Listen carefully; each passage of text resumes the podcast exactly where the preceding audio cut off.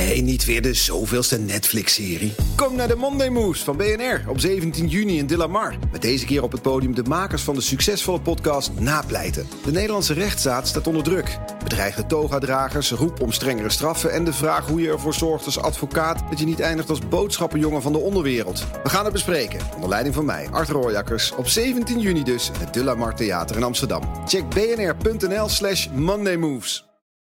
Snel. Wetenschap vandaag. Aangeschoven is Carlijn Meinders. Hoi Carlijn. Ha, Roos. Eh, we gaan het hebben over wat er precies gebeurt met de CO2 die in de grond opgeslagen zit.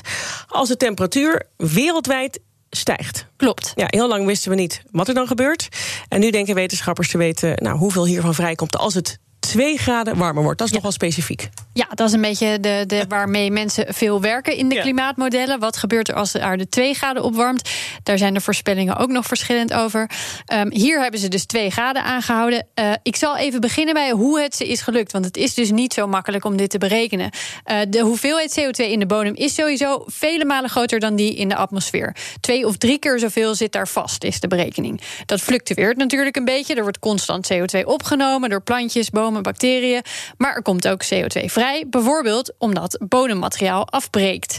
Weten wat er nou precies gebeurt, dat is heel erg moeilijk. Wat gebeurt er als de aarde opwarmt, dat is misschien nog wel moeilijker, want je kunt het veel moeilijker meten.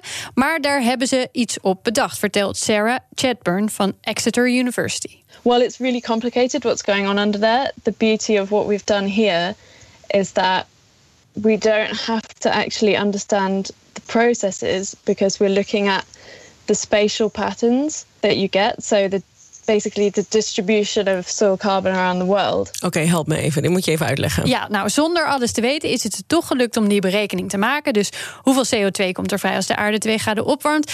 Daar hebben ze data uit observaties voor gebruikt, gecombineerd met modellen die het klimaat voorspellen. Eigenlijk hebben ze gekeken naar de relatie tussen temperatuur en afbraak van de bodem.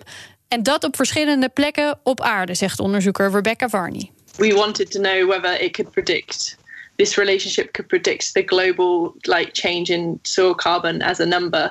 And we just compared the, the model like future projection with our calculated projection and just compared these values and how similar they were.